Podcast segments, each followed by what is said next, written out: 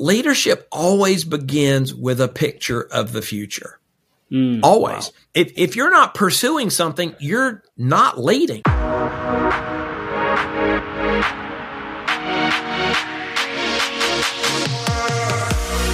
Hey, leader, and welcome to another episode of the L3 Leadership Podcast, where we are obsessed with helping you grow to your maximum potential and to maximize the impact of your leadership. My name is Doug Smith, and I am your host, and today's episode is brought to you by my friends at Beratung Advisors. We also recorded this live from the new Burgo Realty Studio. If you're new to the podcast, welcome. I'm so glad that you're here, and I hope that you will enjoy our content and become a subscriber. Know that you can also watch all of our episodes over on our YouTube channel, so make sure you're subscribed there as well. And as always, if you've been listening to the podcast for a while and it's impacted your life, it would mean the world to me if you would leave us a rating and review on Apple Podcasts or Spotify or wherever you listen to podcasts through. That really does help us to grow our audience and reach more leaders. So thank you in advance for that. Well, leader, in today's episode, you're going to hear my conversation with the one and only Mark Miller. He is returning to the podcast for the third time. And if you are unfamiliar with Mark, let me just tell you a little bit about him. Mark started over 40 years ago working as an hourly employee at a local Chick fil A, and he has worked all across the business since then, and recently just retired as the Vice President of High Performance Leadership at Chick fil A. And for the last 20 years, he's also traveled the United States and the world, focusing much of his time on serving leaders, helping them grow themselves, their teams, and their organizations. And in this episode, we talk all about his new book that's coming out called Uncommon Greatness Five Fundamentals to Transform Your Leadership. And again, if you've never heard Mark, or even if you have, he had so much value in this conversation. You're going to love it. But before we dive in, just a few announcements. This episode of the L3 Leadership Podcast is sponsored by Beratung Advisors. The financial advisors at Beratung Advisors help educate and empower clients to make informed financial decisions. You can find out how Beratung Advisors can help you develop a customized financial plan for your financial future by visiting their website at beratungadvisors.com. That's B E R A T U N G advisors.com. Securities and investment products and services offered through LPL Financial, member FINRA and SIPC. Beratung Advisors, LPL Financial, and L3 Leadership are separate entities. I also want to thank our sponsor, Henne Jewelers. They're a jeweler owned by my friend and mentor, John Henne. And my wife, Laura, and I got our engagement and wedding rings through Henne Jewelers and had an incredible experience. And not only do they have great jewelry, but they also invest in people. In fact, for every couple that comes in engaged, they give them a book to help them prepare for marriage. And we just love that. So if you're in need of a good jeweler, check out hennejewelers.com. And with all that being said, let's dive right in. Here's my conversation with Mark Miller. Mark Miller, welcome back for the third time to the L3 Leadership Podcast. We were just joking. Uh, at this pace of you writing books, you'll be on every three months. It'll be beautiful. You add so much value to our audience every time that you're Thank on. You. So thanks again for joining us. Well, it's my pleasure. My pleasure. Yeah, and I want to dive into the book. But before we do, we were just talking, you know, catching up, and you mentioned that you just attended your first rodeo ever. Yes. What was that like this weekend? It was fantastic. I was in uh, Fort Worth, and again, you you know, you always say, "Well, this is not my first rodeo." Well, I was looking for a T-shirt that said, "This is my first rodeo," but those uh, men and women were amazing. Uh, I mean, I'd seen snippets of it here and there on TV, but it was it was it was really cool being there in person. Did you watch Yellowstone? Like, what what made you go to a rodeo? Uh, well, I've always wanted to go to one, and okay. we were visiting uh, some friends and family out there, and they knew I'd never been, and it was the semifinal weekend for the 137th edition, I think, of the Fort Worth. Uh, what they call it? Um, there was a show and rodeo, uh, livestock show. So yeah, we got we got the full experience. I got to get to a rodeo. well, I want to dive into the book. The new book is called Uncommon Greatness Five Fundamentals to Transform Your Leadership.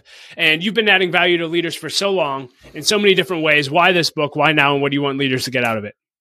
Okay, there's a lot in that first question. So, um, as I as I have shared with you on previous uh, episodes, we've always tried to look three to five years into the future in almost every project we've worked on for the last 25 years to identify the emerging needs that leaders might be facing. And, you know, we mm-hmm. look for those weak signals and we've done work on leadership effectiveness because we saw leaders struggling. We've worked on culture because we said we're hearing more and more about culture on and on and on. We've done that many, many times. This one is just a little bit different because this was a request from Chick fil A. Some of your listeners know I spent almost 45 years working for Chick fil A.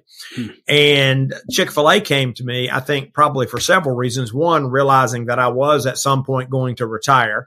And they said, Hey, we've got a problem we'd like you to help us solve. And I said, Well, okay, what, you know, what's on your mind? And they said something some of your leaders might know that um, Ken Blanchard and I did a book 25 years ago called The Secret. It was actually my first writing project. It was at his insistence that we do that. And it was, it was amazing.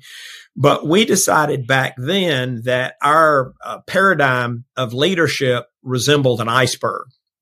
Mm-hmm. That about 10% is above the waterline and about 90% is below. And the 10% above represents the skills and the 90% below represents your heart and your character as a leader. Well, we decided that very first book was about the skills because we felt like that was, that was a pressing need in the world to, to outline some of those things, those competencies that every leader needed. And it wasn't uh, just a few years later the outcry was for us to do something on the below the waterline. Well, Ken uh, had too many other things going on, so I, I did that by myself, and it was a book called The Heart of Leadership. So back to the problem that Chick Fil A identified. They said our point of view on leadership is now contained in two books. And they said, what we've realized is we have some of our people in the organization who have read one book or the other and therefore they have a truncated view of our point of view. And they said, can you put it together in one book? And so this was an opportunity uh, to a do a traditional book. Those were parables. So we wanted a traditional book and um, combine those two models in into one approachable uh, paradigm that leaders could put into action today. So that's that's a little different backstory than all the other books, but that's how we got here.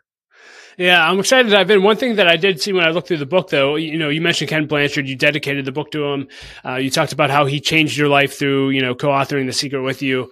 Um, and just, you know, when you get to spend time being mentored with someone like that, I'm just curious, what what is the impact that he's had on your life so much so that you dedicated this book to him? Well, I had I had never had aspirations to write. In fact, I may have told this story on a previous episode as well.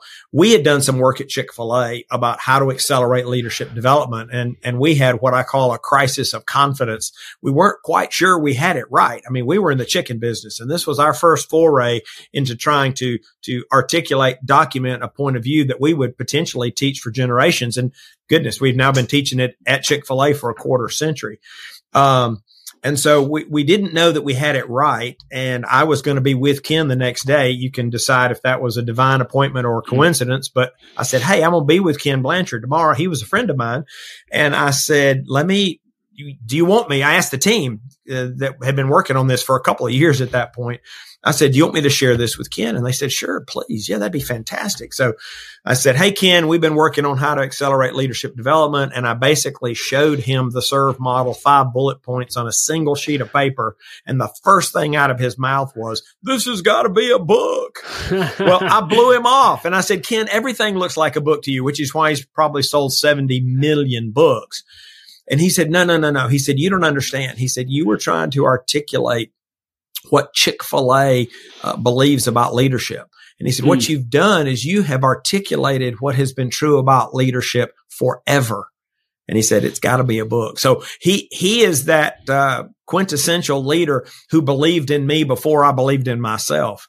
And he said, Let, us do a book. And he persisted. There's, there's a lot of backstory there, but he and I ultimately uh, did that first book and it was published about 20 years ago.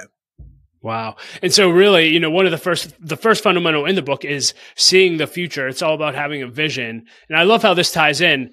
So uh, technically you could say without Ken's vision of what your work could be released in the world, we wouldn't have all of the great Mark Miller books that we have in print today.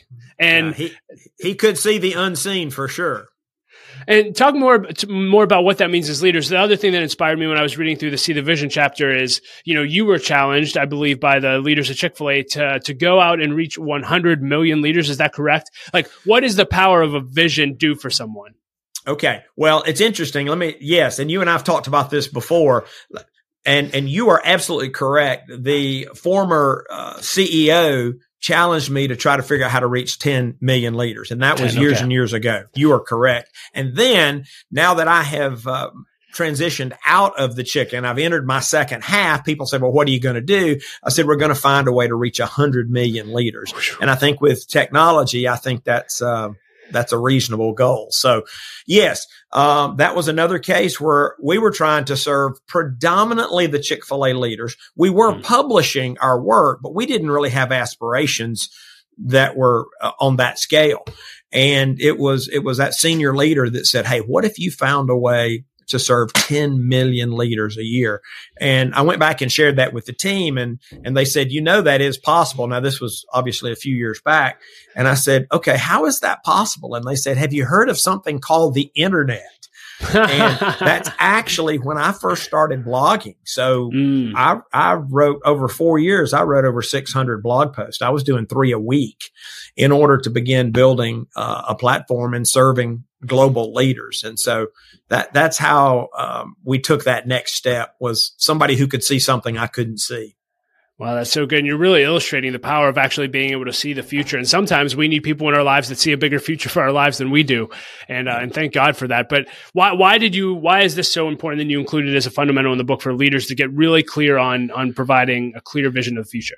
Yeah, leadership always begins with a picture of the future. Mm, Always. Wow. If, if you're not pursuing something, you're not leading. Now, I'm not throwing rocks. I'm not, I'm not trying to talk bad about you, but if you're not pursuing anything, you're managing at best, which is management is about today. Leadership is about the future.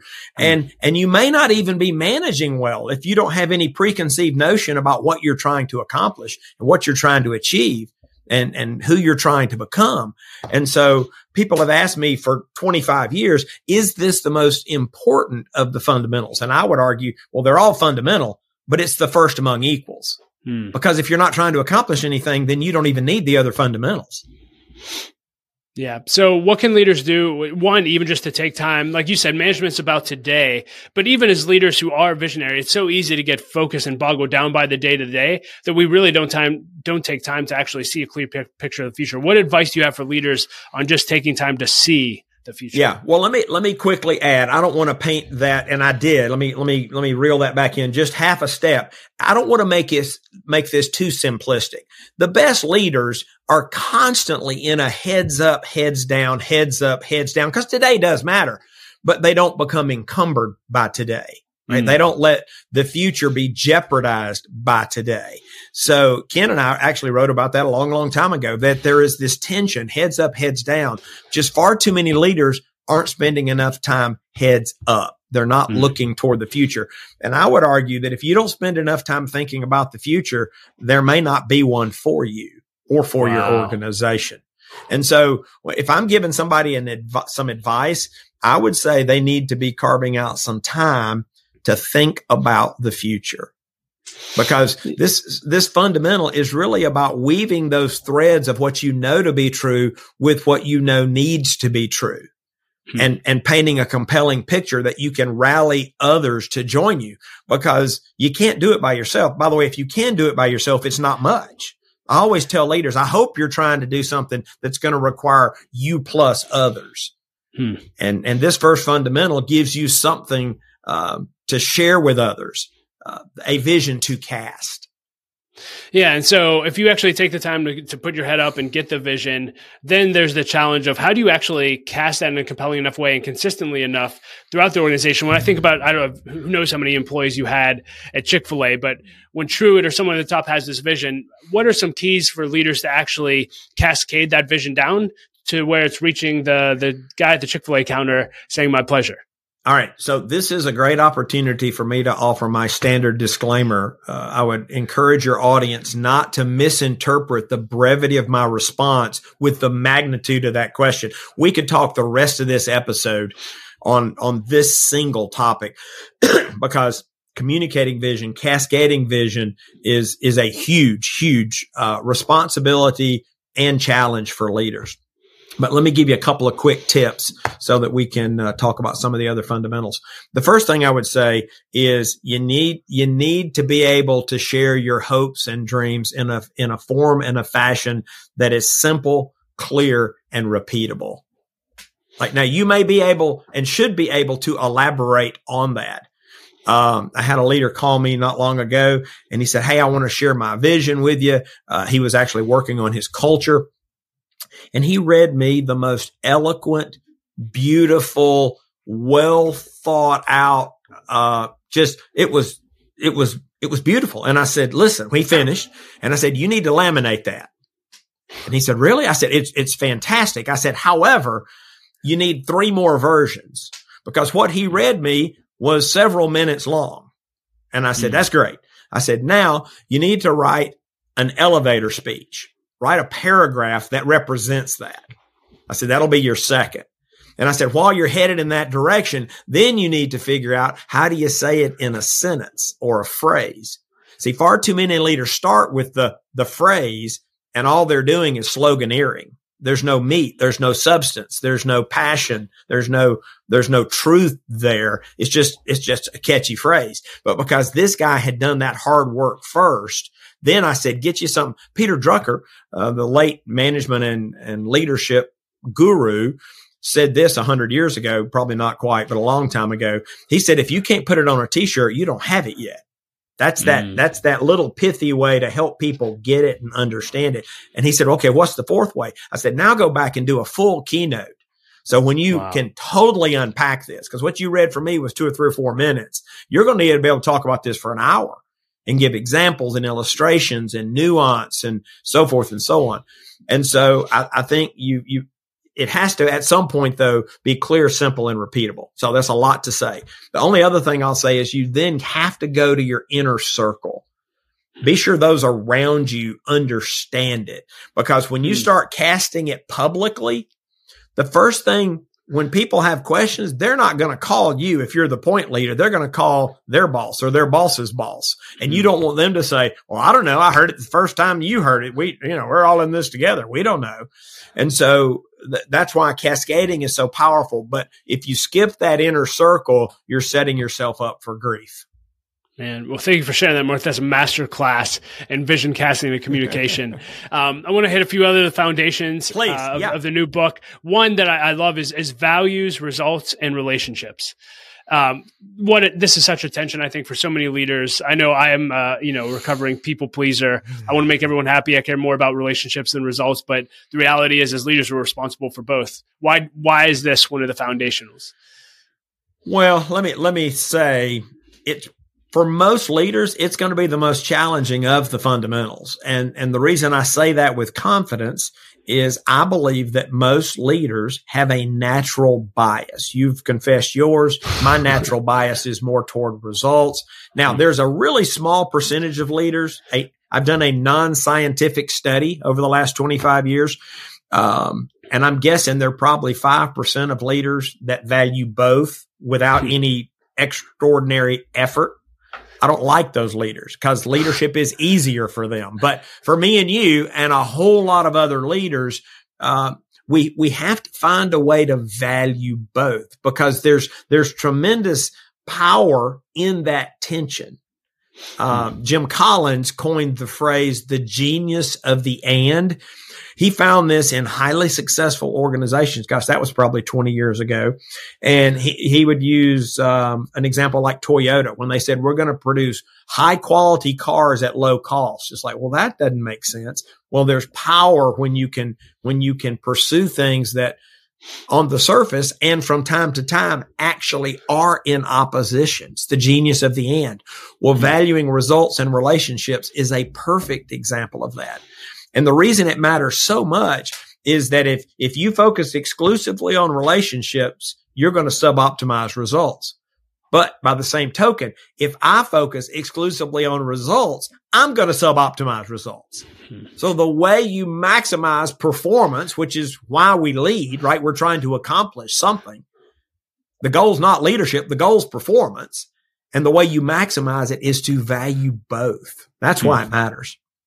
Yeah, and I'm curious. You know, you confessed you're more on the result side. Um, how had you had to grow? How did you have to grow over the course of your career to be more focused on people than the results?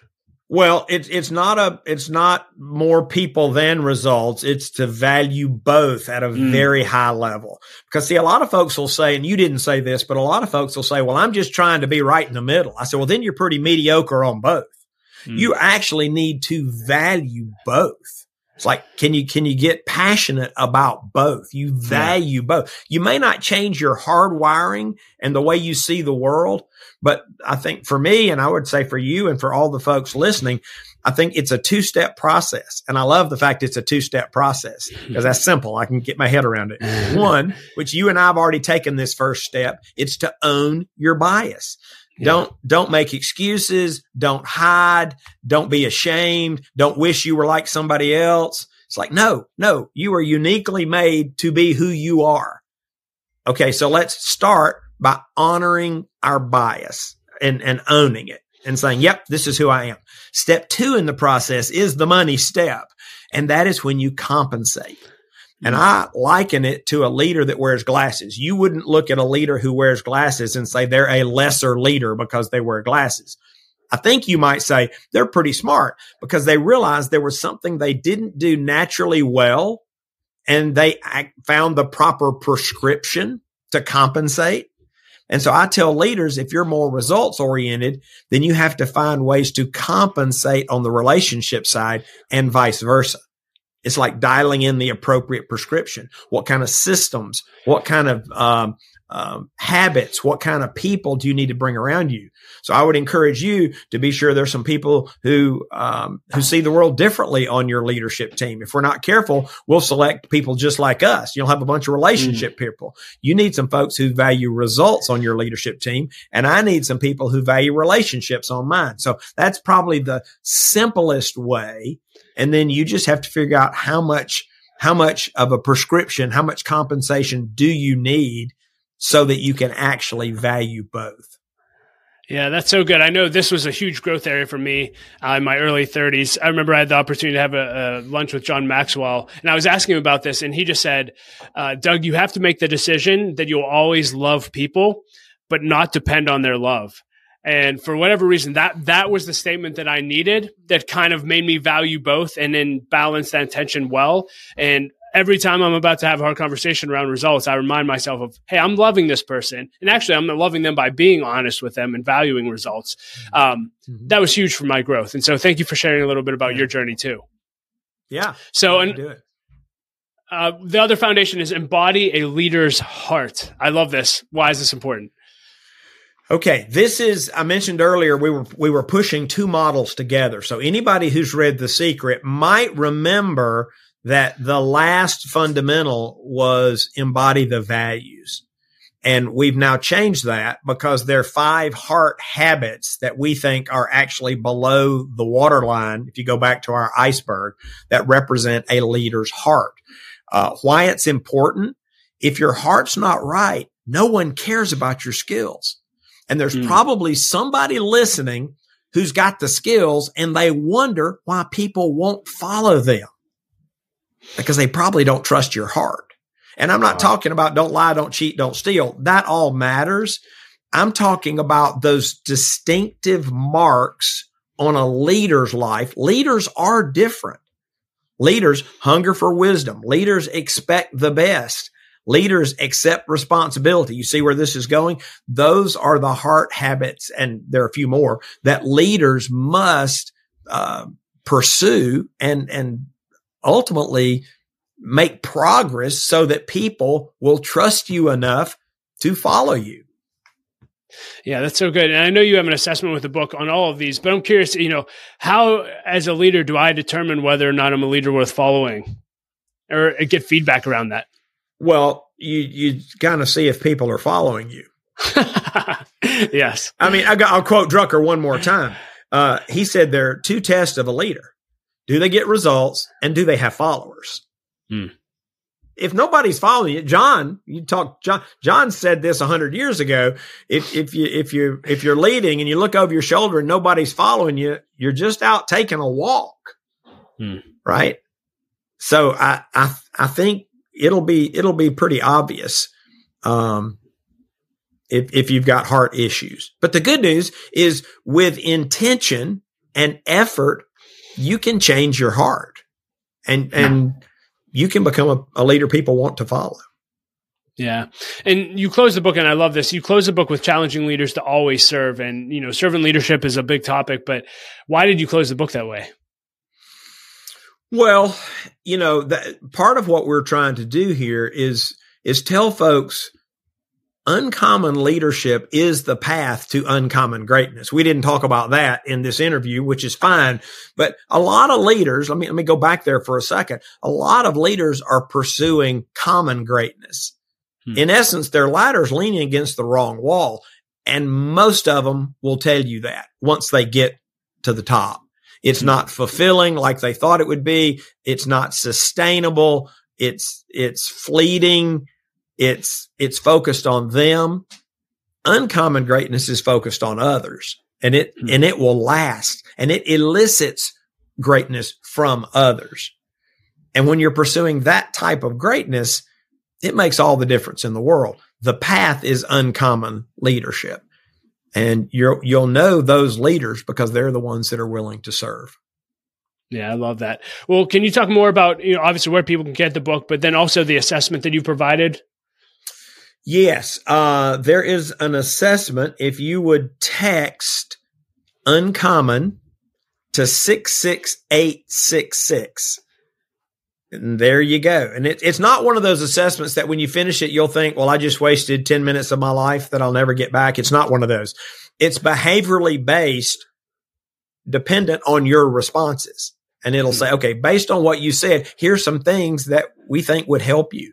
And uh, I'm really excited about it. The early feedback has been positive. We started sharing the assessment uh, months before the book came out. And so just really, even in the development phase, we were trying to build that. I had a, a fantastic team of, of a bunch of really smart people. We did interviews with leaders to figure out what are the right areas to probe and what questions would maybe not be, the answers aren't really obvious, but they're telling and help because we all have our own bias. And so we were trying to build something that would get through that and around that and add value to leaders. And so it's free. I hope you'll take it and uh, and benefit from it. Yeah, and Mark, I know we were joking that you know you write a new book every three months, but man, you have so much rich leadership content, and I know you're always thinking into the future. Uh, what's on your heart right now for leaders as you think even beyond this book? Like, what are you dreaming yeah. about? What do you see being down yeah, the pipe? Well, I've got two more in the works. Um, of course, one. well, one. Um, we we've already invested about four million dollars um, wow. on the research, and it's on organizational change. Hmm. Conventional wisdom is that seventy percent of organizational change efforts fail. Hmm. I mean, think about the cost, the human cost, the energy, the emotions, the financial implications. Seven out of ten change efforts fail, and and it, in reality, it may be more than that. Uh, we've done a global survey, talked to leaders all over, a lot of work on that. So there will be a book on wow. organizational change coming. And then one more I'm really excited about is we are building a leadership operating system. Hmm. We're, we're going to provide a path for leaders with three anchors. One, how do you become a better leader? Hmm. Two, how do you improve team performance? And three, how do you strengthen your organization? And that work is underway and should be published. It'll be published before the change book. Uh, it's slated to come out in 25. So a lot of fun stuff in the pipeline. Yeah. And Mark, I'd love to hear you just talk a little bit more about your why. I think it was the first interview I asked you, uh, somehow charity or generosity came up and you said a lot of your generosity goes towards leadership development organizations. Uh, you just spent you just talked about spending $4 million on research that'll help make leaders better. Like why are you giving your life away towards this vision of reaching 100 million leaders? Why is that so important and compelling to you? Well it, it i feel it's it's my personal calling. And mm-hmm. as i mentioned earlier i think i mentioned that I've retired from Chick fil A, which right. is, which is great. That happened just a few months ago and it was a fantastic run. And I'm so thankful for so many things. We don't have time to get into all of that, but here's my point of view. And this is, I'm, I'm not throwing shade at anybody who sees this differently. But I think you can retire from a job. I don't think you can retire from a calling. Mm. And so my wow. calling is unchanged. I, I believe as best I can discern, I'm on the planet to encourage and equip leaders to change their world. Wow. And so I don't work at the chicken anymore, but those are, those are sort of my standing orders. And I'm going to keep working on that until I discern that I'm supposed to do something different. Yeah, and I guess I would ask, what's your advice? You know, I, I, try to do the same thing where I'm at. We have a podcast, conference, all these different things. You mentioned, you know, this vision of reaching 100 million leaders. You've blogged, you have a podcast, books. What have you found the greatest way to actually help equip and train leaders to change the world? What's been most fruitful for you?